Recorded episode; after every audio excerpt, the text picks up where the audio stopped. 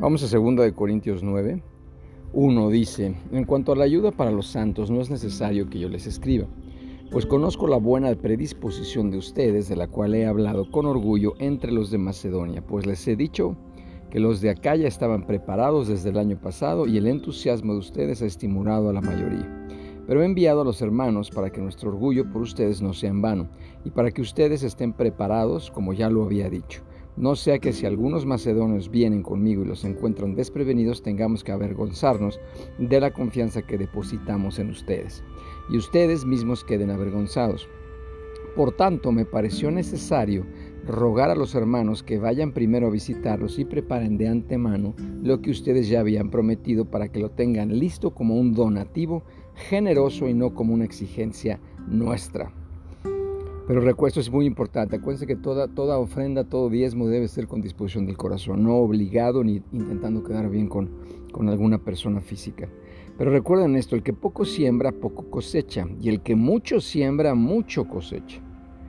es importantísimo este principio y no solamente aplica a lo, a lo, físico, también aplica obviamente a lo espiritual, a lo mental, a lo emocional y a lo físico. Es decir, lo que tú y yo sembremos físicamente vamos a cosechar exactamente lo mismo físicamente. Pero si también sembramos espiritualmente, si sembramos amor, vamos a cosechar amor. Si necesitamos perdón, obviamente necesitamos sembrar perdón. Si necesitamos reconocimiento, hay que sembrar reconocimiento. Y de esa manera ya verán cómo nuestra vida va a cambiar y vamos a poder aplicar y vivir este importante principio de la palabra de Dios. Cada uno debe dar según se lo haya propuesto en su corazón y no debe dar con tristeza ni por necesidad, porque Dios ama a quien da con alegría. Siempre hay que escudriñar y, observar nuestro corazón al momento de dar y al momento de, de ofrendar. Porque sí, sí es muy notorio cuando alguien lo hace por obligación, cuando lo hace porque, porque hay un sufrimiento enorme y entonces lo hacen culpa y en tristeza. No, no, no, debe de ser como aquí, claramente lo expresa con alegría. Y Dios es poderoso como para que abunde en ustedes toda gracia, para que siempre y en toda circunstancia tengan todo lo necesario y abunde en ustedes toda buena obra. Qué maravilla, como favor y misericordia de Dios. Al momento de dar esa cosecha, ¿quién nos la va a pagar? Dios mismo. Y recuerda que a Dios nadie, nadie le gana a dar entonces Él es el que nos va a dar la recompensa.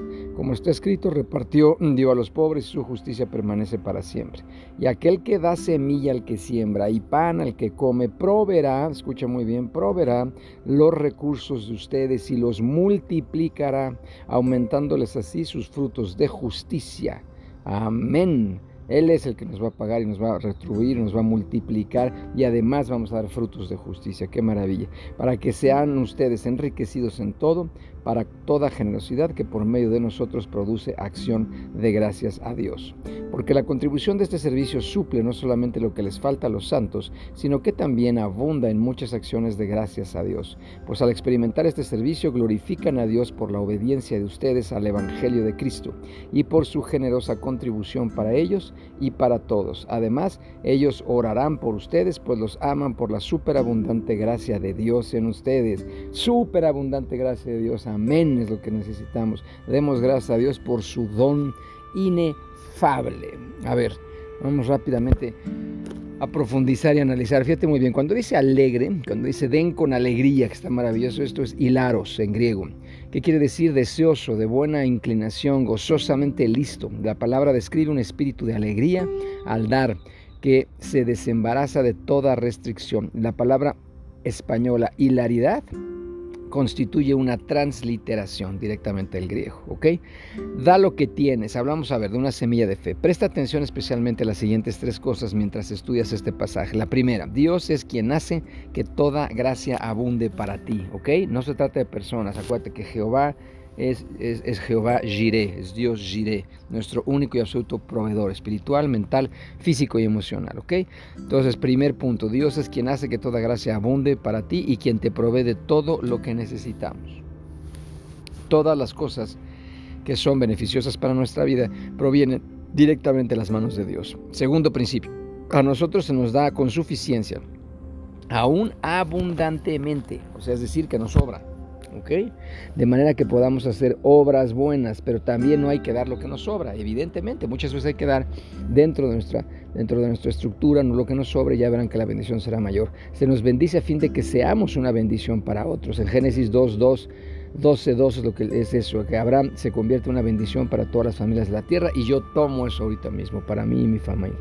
La palabra suficiencia significa autosatisfacción, contentamiento o competencia, que son las señales del creyente cuya vida ha sido en verdad bendecida por estas cualidades. A medida que Dios le hace prosperar en todo, eso es importantísimo, nos hace prosperar en todo, evidentemente vamos a poder bendecir a mucha más gente. Tercer principio, el Dios que puso en tu mano la semilla de la siembra es quien resuelve tus necesidades básicas. Él multiplica, Dios multiplica lo que sembramos, nos concede abundancia para que podamos compartirla con otros y es quien nos hace crecer espiritualmente con amor, gozo, paz y todos los demás frutos del Espíritu Santo. ¿okay? Ese, es el, ese es el fruto de justicia.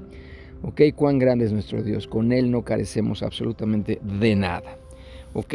Cuando es dar generosamente, es literal, ojo, cuando dice generosamente en el griego es dar con bendiciones, o sea, dar bendiciones, bendecir la vida de la gente que nos rodea. Trae abundancia tanto al que recibe como al que da. Esto es importantísimo, ¿ok? Dios puede satisfacer todas nuestras necesidades de manera que estemos en condiciones de ayudar a otros también en sus necesidades, ¿ok? Ofrendar generosamente cubre las necesidades materiales de otros, pero también se traduce en frutos espirituales y eso es importantísimo. Vamos, vamos a orar. Padre, en el nombre de Jesús te damos gracias, de verdad, muchísimas gracias, porque en este momento te damos gracias por todo lo que tú nos has dado. Es inconmensurable, no hay manera de medir espiritual, mental, emocional y físicamente todo lo que tú nos has dado hay veces que ni siquiera somos conscientes de, de la enorme bendición que tenemos al caminar contigo. Por eso hoy lo primero que hacemos es darte gracias, reconocerte, honrarte y decirte, no hay manera de verdad de pagarte esto. Pero sí, hay una forma en la que podemos nosotros bendecir a otras personas, que tú, a través de nosotros, nos hagas una bendición para muchas, muchas personas que nos rodean y con las que interactuamos directa e indirectamente. Por eso hoy te pedimos, Señor, un corazón alegre.